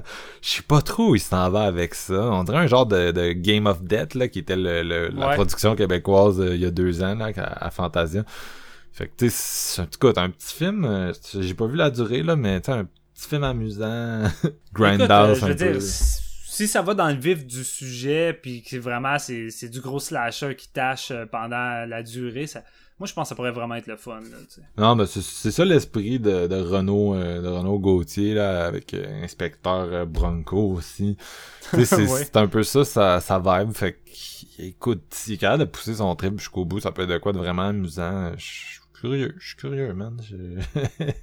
Moi, j'ai le goût de te ramener vers des, des trucs un peu moins grind aussi. c'est un film qui, je pense, pourrait être une grosse claque qu'on a, on a vu venir, mais peut-être pas à ce point-là. Comme To Daddy de Ant euh, Timpson. Ouais. C'est lui, j'allais parler tout de suite après, mais ok, on va embarquer sur là, ça a l'air vraiment nice. Là. Yes, ben on est parti. Euh, Elijah Wood, donc, ainsi que Stephen McCaddy, qui partagent la vedette de ce film. Euh, donc, Elijah joue un gars dans, dans trentaine qui euh, n'a pas vu son père depuis, écoute, son enfance, en gros. Puis à un moment donné, son père le contacte, puis il retourne à sa rencontre. Il n'y a pas grand-chose à dire parce que ce qui se passe après, c'est plein d'affaires fuckées puis on sait pas c'est quoi, puis Fantasia veut pas qu'on sache c'est quoi. fait que c'est, c'est sûr que tu sais on peut pas aller à grand place avec ça. Euh, première réalisation de Ann Timpson, si je me trompe pas, en tout cas premier long métrage. Un gars qui est connu pour euh, avoir collaboré avec euh, Alamo Drafthouse, la chaîne de cinéma aux États-Unis. Euh, qui est connu pour avoir produit beaucoup de trucs, entre autres les BCs of Death, c'est lui, Field Guide to Evil, écoute, je, je, je, sais pas si j'ai sa liste de crédits devant les yeux euh, Deadgasm, même Turbo Kid, euh, il est crédité ah là-dessus. Donc euh, c'est quand même quelqu'un qui, qui, est connu un peu à, la Larry Fessenden, à la différence que lui c'est vraiment c'est son baptême de feu, mais le long métrage a déjà s'est déjà promené pas mal et c'est super bien reçu puis c'est pas, je me dis ça c'est le genre de truc qu'on pourrait euh, en recevoir là. C'est le genre de réunion où on va tenter de ramener notre relation père-fils sur le droit chemin puis ça va tourner en, en gros bordel. euh, écoute, moi je suis, vraiment vendu puis habituellement je suis quand même satisfait des choix d'Elijah Wood. Je trouve que c'est, c'est quand même un acteur qui, qui a pas peur d'oser puis d'aller dans toutes sortes de projets. sais, on sait tous que c'est un, un gros mordu de, de cinéma d'horreur, ça l'étonne personne. Ouais, c'est rendu un producteur d'horreur. Ouais, exact, c'est ça, il produit plusieurs films. Fait tu sais, le fait de voir là-dedans, moi, ça. C'est déjà un genre de gage de qualité, entre guillemets, là. Tu sais, euh, je veux dire, euh, le remake de Maniac, j'avais quand même beaucoup aimé à l'époque. J'avais mm. bien aimé aussi son film avec. Euh, avec le réalisateur italien de Time Crime, son espèce de trailer futuriste avec les caméras open, window. Ouais. Tu sais, c'était divertissant. Fait que, tu sais, je suis vraiment curieux avec celui-là aussi. Puis, euh... Tu savais qu'il avait produit Mandy, entre autres? Ah, peut-être, mais on dirait que ça m'a échappé. Non, euh, je suis plus sûr, non, ça, ça se peut que j'avais oublié. C'est sa compagnie. Et d'ailleurs, parlant de films qu'il a produit, il y en a un à Fantasia qu'on n'a pas encore abordé, qui a l'air vraiment, encore là, un autre gros underdog de, de l'horreur, qui pourrait taper fort, qui pourrait taper plus fort que ce qu'on pense. Daniel Isn't Real, euh, film de Adam Egypt Mortimer, film euh, c'est son deuxième, il avait fait Some Kind of Hate une couple d'années. Je l'avais vu, c'était pas nécessairement le film qui m'avait super marqué, c'est un espèce d'esprit vengeur, mais il y avait vraiment une un côté très violent à sa réalisation, très dirty. Et là, Daniel Isn't Real, encore là, un film qui n'en est vraiment pas à sa première. Là, ça a tourné dans plusieurs festivals depuis le début de l'année. Euh, et tout ce que j'en ai lu est super élogieux. Si c'est aussi bon que, que ce que j'en lis, euh, ça va vraiment peut-être être une de nos plus grosses claques, peut-être la plus grosse claque horrifique, qui sait. Oui, donc c'est l'histoire de Luke, euh, un gars qui est un peu socialement mésadapté et qui va faire appel à son ami imaginaire d'enfance qui est joué par Patrick Schwarzenegger, le fils de, de, Arnold. Euh, et qui est son espèce de doppelganger, mais l'inverse de lui, tu vraiment confiant, euh, audacieux. Et euh, malheureusement, ce doppelganger est aussi quelqu'un de violent et de sadique. Et en tout cas, tu sais, c'est quand même un, c'est quand même un, quelque chose qu'on a déjà un peu vu dans des films d'horreur. En tout cas, ceux qui sont des, des des de vieux routiers comme toi et puis moi. Mais euh, non, c'est ça. De ce que j'ai de ce que j'ai entendu, il y a vraiment une gestion de la maladie mentale qui est intéressante et surtout des, des ce qu'on veut, des séquences d'horreur crissement bien réalisées, du bon acting. Euh, donc euh, c'est c'est un film. Écoute, partout où c'est passé, les gens ont lancé des fleurs. Fait que moi je suis prêt. J'ai pas besoin de plus que ça. Ça m'étonne que t'aies pas parlé du euh, ou peut-être tu comptais en parler mais du nouveau film de Richard Bate Jr. un petit euh, un petit chouchou du Fantasia mhm. depuis euh, depuis son premier film jeune euh, il, a, il, a, il, a, pratiquement présenté tous ses films. Ça avait fait un buzz. J'avais vu celui-là, j'avais vraiment trippé là, à l'époque. Puis l'atmosphère était malade. On avait reçu des espèces de petites capsules de, de plastique avec un tampon plein de sang à l'intérieur, pas un vrai évidemment, mais mais c'était vraiment cool pour ceux qui, qui savent pas trop pourquoi un tampon, ben allez voir le film, vous allez comprendre. Yes. Euh, qui était, il était revenu avec Suburban Gothic euh, avec Matthew Goblard qui était là. Ça avait fait triper les filles euh, qui étaient fans de Crime euh, Criminal Mind, incluant Chantal, ma copine. Un film qui a eu une réception assez assez mitigée, puis c'est un peu ça qui est arrivé aussi par la suite avec son autre film Trash Fire. C'est de. C'est la crise de ouais, je sais. Suburban Gothic, j'avais pas détesté. C'est une espèce de Scooby-Doo dans sa vibe euh, avec un... On ne retrouvait pas de crunchy de Incision. C'était bizarre comme ouais, Mais t'as retrouvé le crunchy dans Trash Fire. Puis dans Tone Deaf, son quatrième film, le crunchy va être là, Steven. Vraiment, ben c'est le genre de synopsis, il me semble que ça te parle solidement. D'habitude, Marc-Antoine, mais tu sais, on suit une jeune fille euh, du nom de Olive, une milléniale, euh, qui vient tout juste de perdre son emploi, ça va pas bien, elle est en train de rompre également avec son copain. sais Dans le fond, c'est un personnage typique de Richard Bate, euh, puis qui décide de, de partir puis d'aller se louer un espèce de, de vieux chalet en pleine campagne. Puis là, pour une raison ou une autre, elle va tomber sur un certain Henry, qui est joué par nul autre que Robert Patrick, Monsieur Témil de Terminator 2, qui est une espèce de vieux grincheux puis supporter de Trump. Évidemment, on s'en doute, ça va créer une espèce de clash de sans doute de, de politique. Des générations. Des générations entre les deux, surtout que Henry, euh, lui, a tout le temps eu l'idée euh, qu'il aimerait ça au moins tuer une seule personne dans sa vie avant de, de quitter ce monde. Fait qu'à partir de là, c'est pas mal ça le speech, mais on sait qu'avec euh, Richard Bate, ça va aller dans du gros délai, il va y avoir de l'humour noir, mais quand je dis noir, très noir, là, Trash Fire, elle est assez intense dans ça.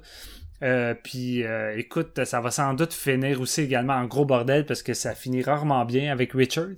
Fait que écoute, je suis je suis vendu, c'est un réalisateur qui me fait un peu zigzaguer euh, dans mes opinions à ses films, mais écoute, je suis tout le temps partant pour voir un, de ses nouveaux films, puis écoute, il est tout le temps là, la vibe est tout le temps le fun, fait que écoute, c'est tout le temps un winner euh, pareil pour aller voir Fantasio. Écoute, moi, Trash Fire, c'est un film qui a vraiment divisé, mais c'est 100% ce que j'aime, fait que ton dev, je vais être là. Je vais être là, c'est tout ce que j'ai à dire. Honnêtement, c'est là qu'on réalise que c'est ça, tu il y a pas de y a pas de gros hosties de, de, de de machine, mais tu sais, quand on embarque dans un film qu'on a le goût de voir, on, pourrait parler quasiment toute la nuit. D'ailleurs, là, je pense qu'on commence à avoir un épisode assez... Euh, faire, on va avoir un heure et quart, un heure et vingt, certain, avec euh, depuis le début qu'on parle. Tu sais, il y a juste, il y a vraiment beaucoup d'affaires intrigantes, vraiment beaucoup d'affaires intéressantes, et c'est vraiment la seule raison pour laquelle je n'ai pas nommé Tone Def. Puis, écoute, je pourrais, on pourrait encore parler le double de ce qu'on vient de faire parce que je regarde la liste que j'ai faite puis il y a plein de trucs qu'on n'a pas abordé que je suis comme oh man j'ai j'ai le goût de voir ça. Fait c'est cool c'est une grosse année.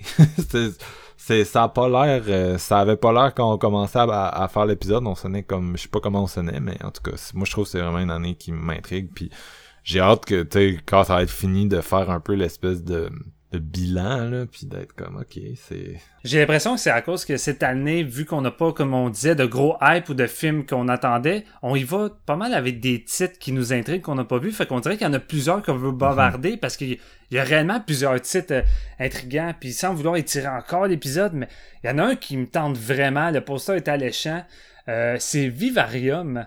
Euh, du réalisateur Lorcan Finnegan. Puis ça met en vedette Jesse Eisenberg qui est aussi là pour euh, le film d'ouverture. Euh, The, Art, of Self-Defense. qui ça aussi a l'air fucking nice. Ouais. Ça a l'air d'une solide comédie. Moi, j'ai vu la bande-annonce puis j'étais crampé. Là. Ça, ça donne qu'on l'a pas nommé, mais il y a vraiment beaucoup de films intéressants. Fait qu'on essaie d'en dire le plus possible. On a même pas parlé des, des, films d'ouverture, fermeture. euh. On est c'est ça, c'était peut-être un peu moins gros que les titres de l'année passée, mais le film d'ouverture, c'est Sadako euh, de Hideo Nakata, qui nous ramène à notre tout premier épisode. C'était pas Hideo qui l'avait fait, là. on avait parlé de Sadako versus Kayako. C'était la fondation. On avait eu du fun. Ouais, puis on avait eu vraiment du fun. C'est pour ça que j'ai envie de laisser une chance à, à Sadako, parce que Hideo Nakata, c'est drôle, mais ce gars-là, c'est comme, il peut te sortir un putain de chef-d'œuvre, puis après ça, te sortir un navet, mais tu sais, c'est sais jamais à quoi t'attendre. Fait que je suis curieux de voir ce que ça va donner Sadako, mais j'ai juste pas d'attente, là, honnêtement. On dirait que, ma patience a un peu été testée avec toutes les suites de Juan qui sont passées par Montréal dans les derniers mois de juillet. Euh, mais je me dis, comme si on mis ça en film d'ouverture, il doit avoir une certaine confiance dans le produit fini. Je peux pas croire. En tout cas, je, je, écoute, j'ai, j'ai comme on dirait que j'ai de la misère à faire confiance avec celui-là. Autant il y a d'autres films que je suis comme j'ai juste envie de faire confiance puis d'embrasser le truc. je sais pas, il y a quelque chose qui bloque avec Sadako, mais, mais tu m'en reparleras. Tu, nous tu vas en reparler enfin à nos auditeurs parce que c'est ça qui va être cool. On va avoir une grosse rétrospective qui va s'en venir avec tout ça. Ok, j'ai compris, je m'en vais le voir tout seul. Mais... mais Vivarium, c'est euh, le réalisateur de Without Name, film un petit film irlandais qui est un peu passé dans le bar, qui est disponible sur Prime, qui était vraiment solide. Fait que j'ai hâte de voir son, son follow-up. Ouais, Vivarium qui, qui rentre pas mal dans les panthéons de Twilight Zone et Black Mirror style, euh, avec Jesse Eisenberg euh, qui, qui, lui et sa copine euh, Gemma, qui sont follement amoureux, décident de s'acheter comme leur première maison, puis ils vont rencontrer une espèce d'agent immobilier qui est un peu weird et inhabituel qui va leur proposer un, un nouveau quartier qu'il n'y a pas grand monde qui connaît, qui est apparemment situé pas trop loin euh, de, de tout. Fait que tu es un peu proche de, de, de n'importe où, euh, de ton travail ou euh, des magasins, peu importe. puis en suivant, ben, ils vont lui, ils vont lui, ils vont lui présenter la maison avec le numéro 9. Puis ils vont se rendre compte que le quartier est quand même assez similaire. Les maisons se ressemblent toutes. Les rues sont pratiquement labyrinthiques. C'est pratiquement difficile de se rendre jusqu'à cette maison-là. Puis en visitant la maison, en sortant, il va se rendre compte que l'agent immobilier a disparu. Sa voiture a disparu. Euh, puis ben qu'il y a juste plus personne. Fait euh, en essayant de remonter dans leur voiture puis de quitter le joli quartier, ils vont tout le temps revenir en face de la maison avec le numéro 9. Fait à partir de là, Qu'est-ce qui va arriver? J'ai aucune idée. Euh, ils sont pognés là. C'est vraiment une espèce de loop à la Twilight Zone. Euh, je suis curieux. Je suis curieux. J'ai pas vu de bande-annonce. J'essaie de me tenir loin des bandes-annonces. Souvent, juste un petit synopsis comme ça qui arrive à venir me donner euh, envie de voir le film me suffit. Fait que, écoute, je suis vendu. Je suis vendu. Je suis surpris que Jesse Eisenberg n'ait pas été annoncé parce que, comme tu dis, il y a deux films consécutifs. ouais. Art of Self-Defense aussi, ça a l'air vraiment cool. Moi, c'est le deuxième film de Riley Stearns qui avait fait fault il y a 4-5 ans sur un, un, gars que sa job c'était de déprogrammer euh, des personnes euh, dans des sectes. C'est vraiment un des... Tu sais, il y a beaucoup de films sur les sectes dernièrement, mais ça, ça, c'en est un qui, euh, avec cette approche-là du déprogrammateur, avait peut-être un des, des, des, des pitchs les plus intéressants. Puis ce qui était drôle, c'est que le déprogrammateur, c'était comme une espèce de c'est un gars qui, qui écoute, il y a tellement des scènes fucked up au début du film, tu sais, pour montrer, il y a pas une scène, mais tu sais, ils sont vraiment originaux dans, dans, dans, dans la façon qu'ils présentent ça. Mais bref, le déprogrammateur se retrouve un peu à se faire programmer par sa, sa, sa cible. Et euh, sa, sa cible était Mary Elizabeth Winstead, là, qui est, est-tu encore mariée avec ce réalisateur-là? Je suis pas sûr, mais en tout cas, ils ont déjà été mariés, euh, elle et Riley Stearns, puis là, il revient avec euh, ce, ce film. Et écoute, Steven, on sait qu'on fait, on rappe ça parce que là. Euh, je pense que je pense qu'on va rapper ça, on va laisser ça pour les futurs épisodes parce que de toute manière on va en avoir beaucoup puis on va faire beaucoup d'épisodes, fait que c'est pas ça qui va manquer puis crime. si on continue, on va juste dire toute la euh, programmation du, du Fantasia parce qu'il y a beaucoup de titres encore qui m'intéressent. Euh. non, c'est ça moi aussi, il y en a beaucoup. entre autres, un, un, des trucs que je vais finir, je veux, je veux, ben c'est pas un film, je veux juste dire que je suis content. Cette année, il y a beaucoup de jeunes réalisatrices, entre autres dans l'horreur, là, qui ont des, des, bons, des, bons, euh, des bons spots de prime time. Qu'on en a pas parlé aujourd'hui, parce qu'on a manqué de temps. Mais on va parler de leurs films euh, dans nos futurs épisodes de podcast. Cette année, on se donne comme défi de faire... Euh, l'année passée, on avait fait cinq épisodes. On se donne comme défi d'en faire encore plus. On va essayer d'être là beaucoup, de couvrir au maximum cette édition-là. Et euh, Jean-François devrait se joindre à nous durant une partie de, de du festival. Donc c'est juste, c'est vraiment trippant. Euh, je, suis super content, je suis vraiment content de retourner cette année. Je suis vraiment ah, avec... Honnêtement, c'est un de mes moments préférés. Puis les deux semaines qu'on avait passé à, à se taper des films non-stop, c'était vraiment le fun. J'ai vraiment trippé. Puis on va se on est, on est déjà là en mode fantasy. On est prêt. Là, Le 11 juillet, là, il est encore beaucoup trop loin. Puis une chose importante, j'ai envie de dire, c'est que si jamais euh, vous euh, nous voyez, moi puis Marc-Antoine, parce qu'on est loin d'être subtil, gênez-vous pas pour venir dire un petit coucou ou venir euh, dire vos opinions sur le film ou peu importe, discuter avec nous, on n'est pas sauvage, on aime ça, c'est vraiment le fun de rencontrer des fois les, les gens qui nous écoutent, ça nous permet de mettre un, un visage sur sur ces personnes-là, puis écoute, on trouve ça vraiment cool, puis d'habitude vous êtes tout le temps super sociable, c'est du gros fun, du gros fun. Non, c'est clair, ça fait partie du trip de Fantasia, justement, sortir un peu de la, de la cave de... C'est pas dans le sens que je vis dans une cave, mais plus dans le sens... Euh, sais, mes amis, moi, je, je, je, je, je, sais pas comment je sonne dans les podcasts, mais j'ai une petite passion pour le cinéma.